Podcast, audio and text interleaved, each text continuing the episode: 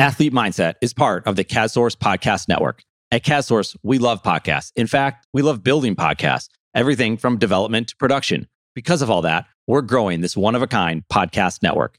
If you have a podcast or looking to launch a new podcast, then we should talk. You can message me on Twitter at Eric underscore Kaz or hit us up any way that works for you by searching CastSource on your social media app of choice. Let's talk about your podcast joining this one of a kind podcast network, the CastSource Podcast Network.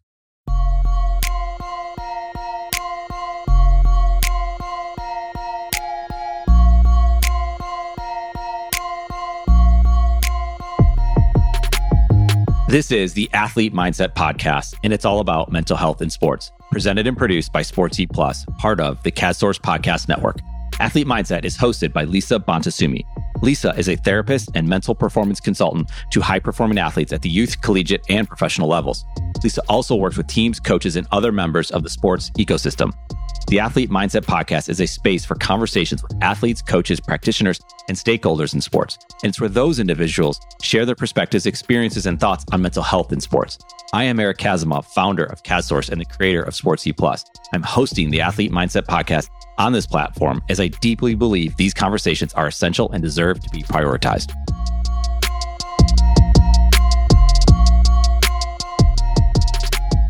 Thank you for having me. This is going to be fun. Yeah. Well, uh, wanted to start off at first and learn a little bit about ATH mindset, Ath mindset. Tell us about it.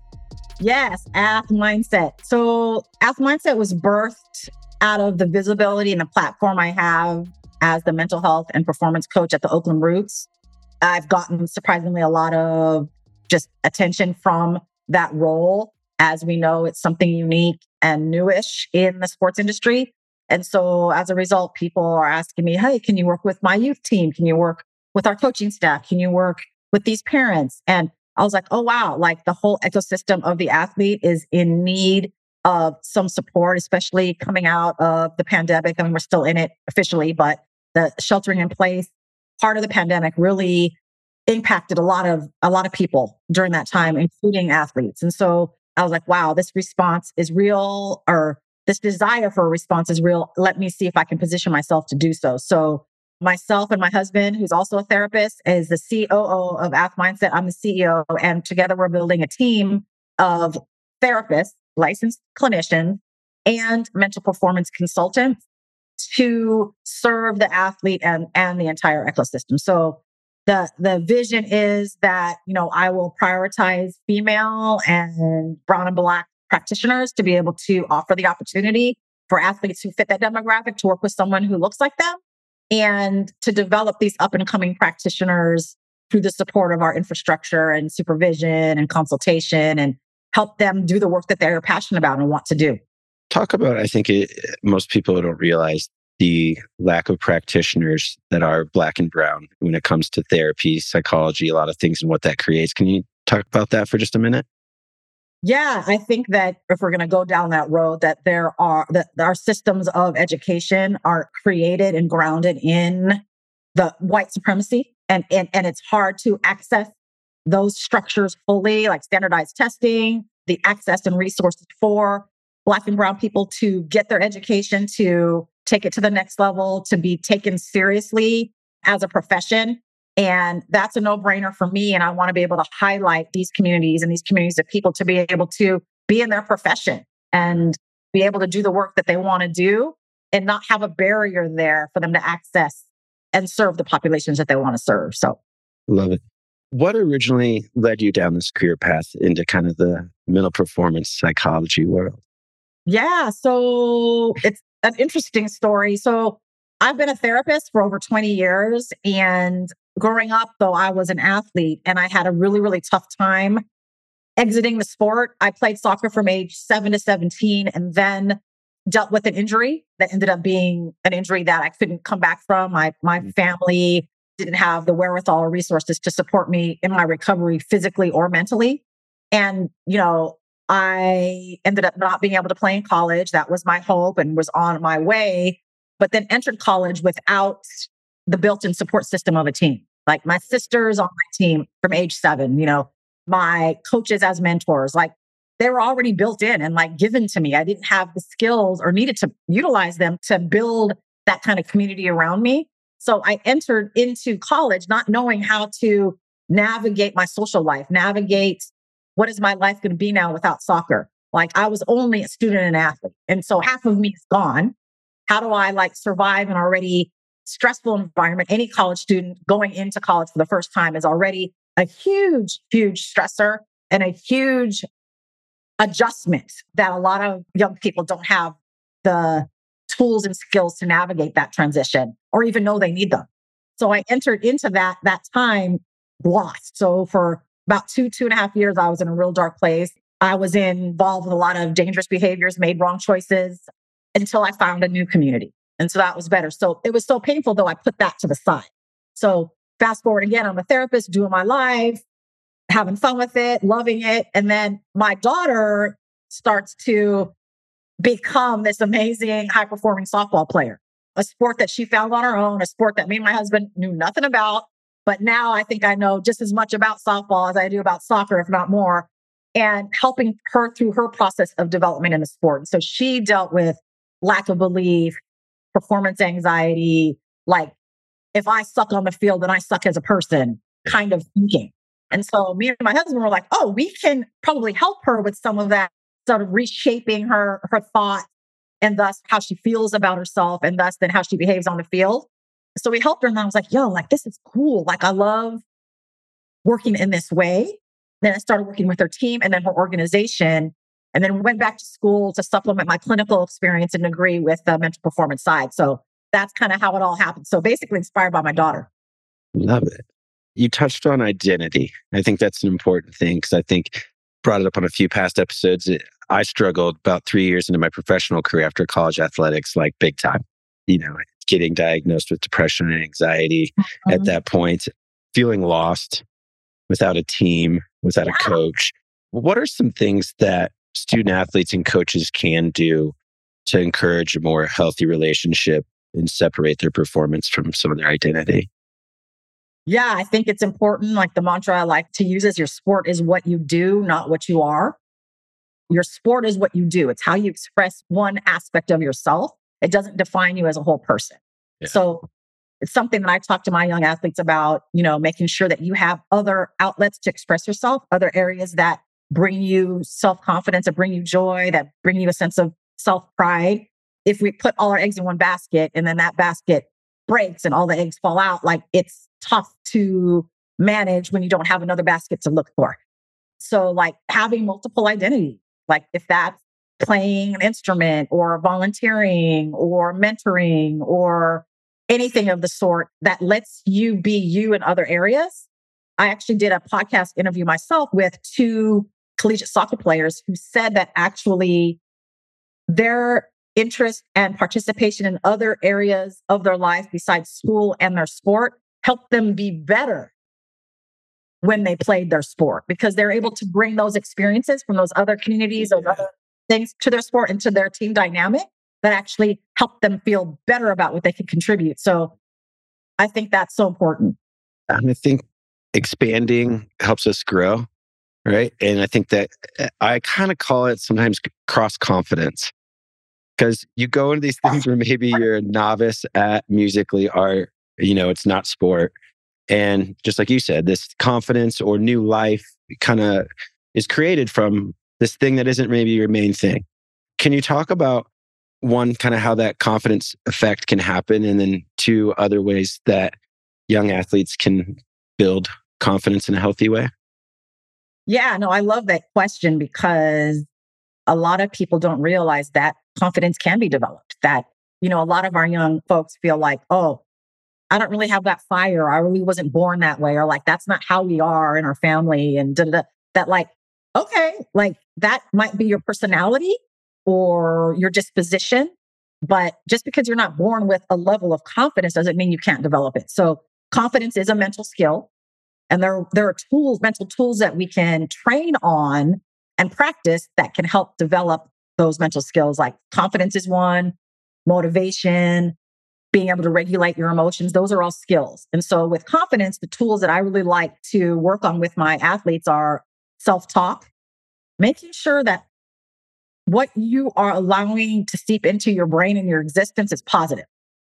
Because when it's positive, then you're going to feel positive and then you're going to behave as a result of that positivity, right? So catching like, I suck today, like, uh, like, okay, I'm catching it, I'm noticing it. Let me pivot. I'm doing the best I can right now, you know, and I'm going to keep fighting and I'm going to keep trying and I'm going to keep staying present. That's what I'm going to do right now. And then your brain's going to like, you know, move in that that direction and be in that area. Our brain is archaic, it's reptilian, it wants to go to the negative, it wants to like make sure we're scanning for all the potential danger signs in our life. As cavemen, that's what we had to do. Yep. Hopefully, we're now evolved and our brain isn't as it, but we, if we, it wants to be optimized, though, if we train it, it'll optimize to what we're training it in. If we train it in positivity, affirming messages, positive self talk, that will help in the growing of the self confidence mm-hmm. as a skill. That's one tool how do you feel when they talk about like her name it to frame it? Like, so when that voice pops up, you know, I had a friend, he used this example. He had a tangent of his own name, you know, and when that was voice, he's like, you know, you could talk to it and it help does it, it helps separate in some instances where like, oh, jerky Jake showing up up there, you better be quiet, right? Like, I mean, at least it starts the process of separating. No, I love it. That's funny. I've never heard that. But what you're talking about is personifying the thought and naming it. We can do that in a lot of different areas. We do that even with our injury. I've learned about that through some of my my colleagues around the sort of psychology of injury. We can name it like this isn't my bad shoulder, and like so we're judging it. It's like, uh, but this is Nancy over here, and if Nancy, you know, is misbehaving right now, let's like have, get her back on track. Or like, oh, that voice right there, that's Timothy. Like he's bugging me right now. Let like let's talk back to Timothy and get back to where we're supposed to be. Don't let these Nancy's and Timothy's like take you off track of yeah. where you want to be. Yeah. Mm-hmm. I love, I think I'm glad you brought up self talk because I think it's so important. So I, I love asking kids, you know, if you talk to your friends like you talk to yourself, would they still be your friends? Right. You know, we can be so overly critical again with this archaic brain. It's so easy to do. What, uh, talk about confidence, kind of how you got into working with teams and athletes a bit more. Is there a mental skill that you love teaching or that you find a lot of your athletes that maybe there's a lot of aha moments around maybe a couple weeks later after they learn it that kind of gets you jazzed up to teach people? Totally, totally. I mean, I think whatever the mental skill, so let's say whatever their scenario is and whatever mental skill that they can develop to help with that scenario is what I get excited about because each athlete's different. Yeah. And if, if we can identify what's the area that you feel that you're lacking in or like hearing them tell their story a little bit, then I can be like, oh, that sounds like motivation or that sounds like confidence or it sounds like you don't know how to calm yourself in a certain scenario. Like me learning and having them share their story, and share some of their lived experience. And I can say, like, oh, I have some ideas about how you can feel better about that aspect of your sport.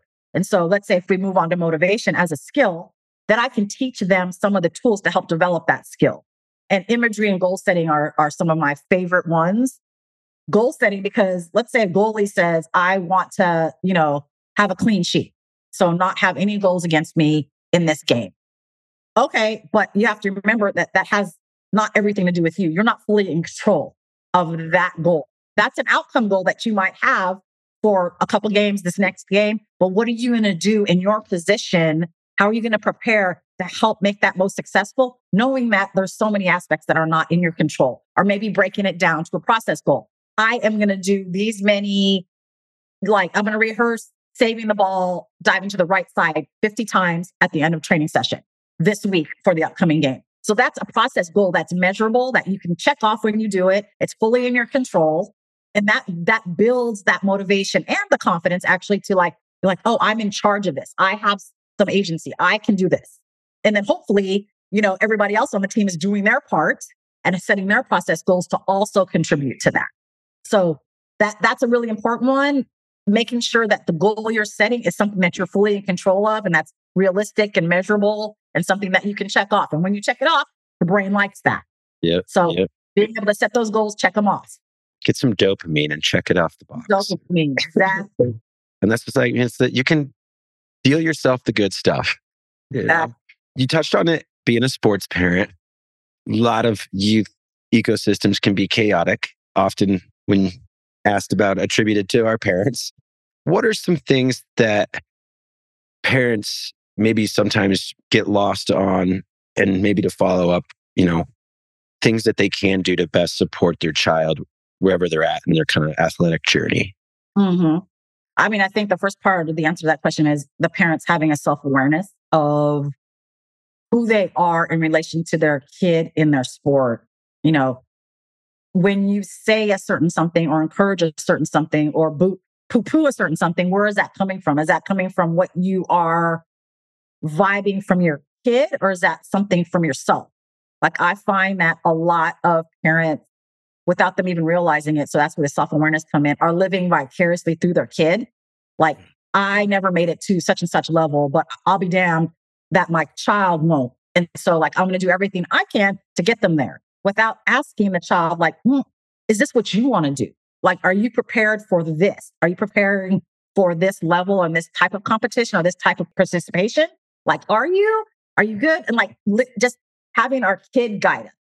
Yeah. I think that's because our kids, they feel a lot of pressure, even the verbal and nonverbal pressure that gives them anxiety. They don't want to let anybody down. They want to impress their parents or parents, and they won't speak up about it. You know, they want to just do what they're told and like go out there and like make them proud. So we have to be really, really sensitive and conscientious and aware about what's going on with the kid and how to best support them being who they want to be in it. I tell my kid all the time, she wants to play college softball. I'm like, this is reality. It's not all fun and games, bro. Yeah. There are times when you're going to be getting from 5 a.m. to do weights and like train two a day and like get home at eight and not have eaten and still have to do your homework. Like, you ready for that? Like, a lot of parents need to know what the reality of it is. This isn't about just like the big dollar, like scholarship and NIL deal or blah, blah, like yeah. preparing themselves and their, their kid for the realities of what it is. That's my dad joked when I was, you know, fortunate to get a football scholarship. People would say, Hey, your kid got a free ride. And he said, No, I got the free ride. He's working his ass off. and I think exactly it only gets harder. And I think that's, you know, the harder with and you get further from your support system. And I think that is also a, a, big stat out there that, you know, one out of five kids that do give out a scholar give up their scholarship, it's because they're too far from home. Yeah. It's the support system that's absent. And so I think again, importance of creating these skills so that we can support ourselves better. Um, exactly. And learn how to create a new support system elsewhere to be able to not feel alone. Because that's what happened with me in college when I was in that dark spot. My work study boss became my mom away from home. And then she invited me into her family and her community. And so I felt like a part of something again.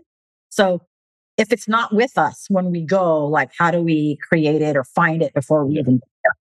Yeah. Most definitely. Uh, one of the things I wanted to ask you too, uh, another former guest of mine, we're having a conversation around the saying, how you do anything is how you do everything.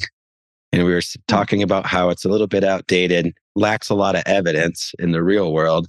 And, you know, we were challenged by one or two other people in this. But uh, the thing I, I kind of take from that is also this uh, idea of, you know, wanted to hear your opinion on that. How you do anything, how you do everything. And, you know, the other thing we talked about was context does matter in our world.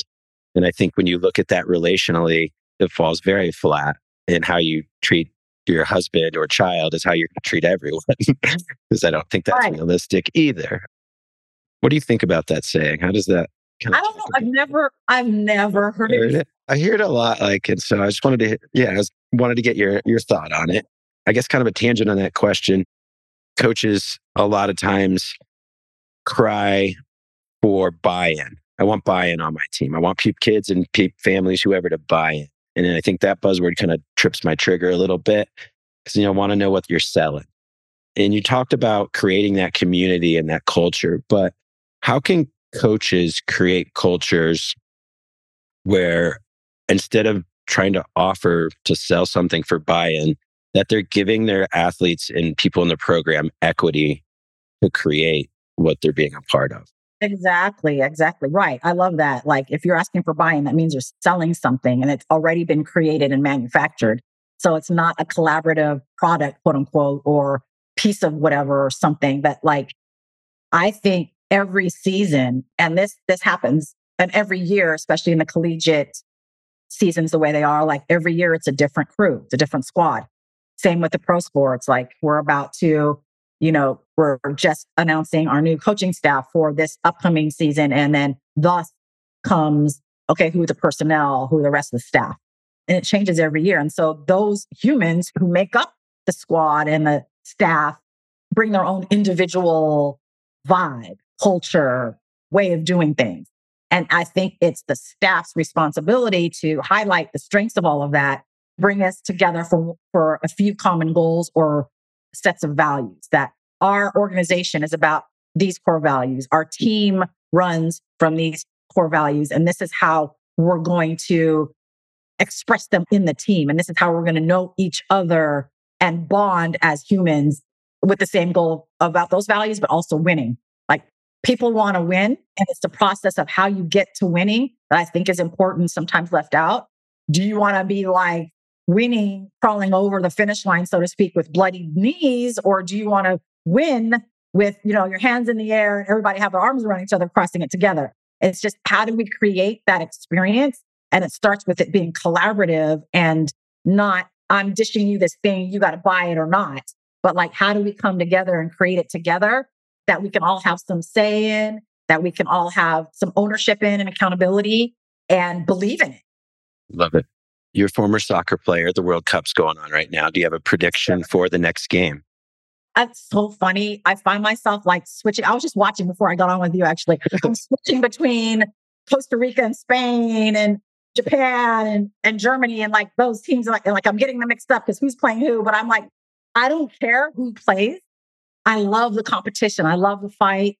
I love the mentality. I love the evolution of the game. If I watch it from minute one all the way to the 90th plus, like how it changed, why it changed, you know, when personnel is subbed in or subbed out, how does the culture of the play change? Because someone has new ideas or a new energy about how to execute their role. And after like assessing kind of what the vibe is from the other team, we make the adjustments and all. It's just so cool.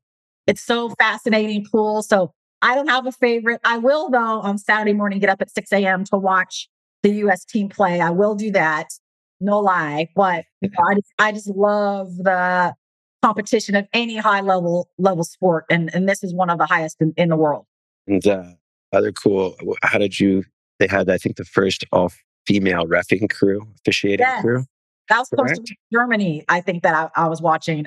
Awesome. When I saw it on socials that it was happening, I was like, let go. Like it's about time. And I hope this isn't the last. It's the first of many, hopefully. And I was watching the uh, on-field ref, and she she's so like tiny compared to the guys and blowing a whistle, getting in there. I was like, oh, girl, do you. Like, she was not afraid to like get in there. And I loved seeing it. She's super confident. So she was holding it down really well. Love it. Last question. In your work, what brings you the most joy in mm. what you hmm. get to do? Love the question and thank you for it. Building relationships, like knowing people, knowing them beyond what they're able to do, like knowing what brings them joy, what helps them feel loved and how they love, helping them identify their strengths and like ways to show up in the world that they feel proud about. But building those relationships, you know, with my my own technical team, my colleagues there, to the players, to the parents of the players, to front office staff, the coaches. It's just that human interaction and that knowing is really, really why I get up in every morning. Yeah. Thank you so much for coming on the podcast and sharing everything so beautifully said. And it's great to connect on here. I appreciate you. Thanks again for having me. I appreciate the opportunity. Athlete Mindset is part of the CastSource Podcast Network. At CastSource, we love podcasts. In fact, we love building podcasts, everything from development to production. Because of all that, we're growing this one of a kind podcast network. If you have a podcast or looking to launch a new podcast, then we should talk. You can message me on Twitter at Eric underscore Kaz or hit us up any way that works for you by searching CastSource on your social media app of choice. Let's talk about your podcast joining this one of a kind podcast network, the CastSource Podcast Network.